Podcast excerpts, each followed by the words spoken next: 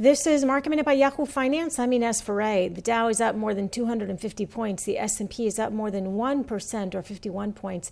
The Nasdaq is up more than 240 points, around 2% as technology and communication services are leading the gains today. Twilio has jumped to record highs. The cloud communications company announced a deal to buy Segment, a data a customer data company, in a deal that's valued at $3.2 billion. And Snowflake is in the green after a slew of analysts initiated coverage of the cloud-based data company. Morgan Stanley initiated coverage with an equal weight rating. Piper Sandler put an overweight rating on the stock. And JMP initiated coverage at market outperform. For more market minute news, head to yahoofinance.com.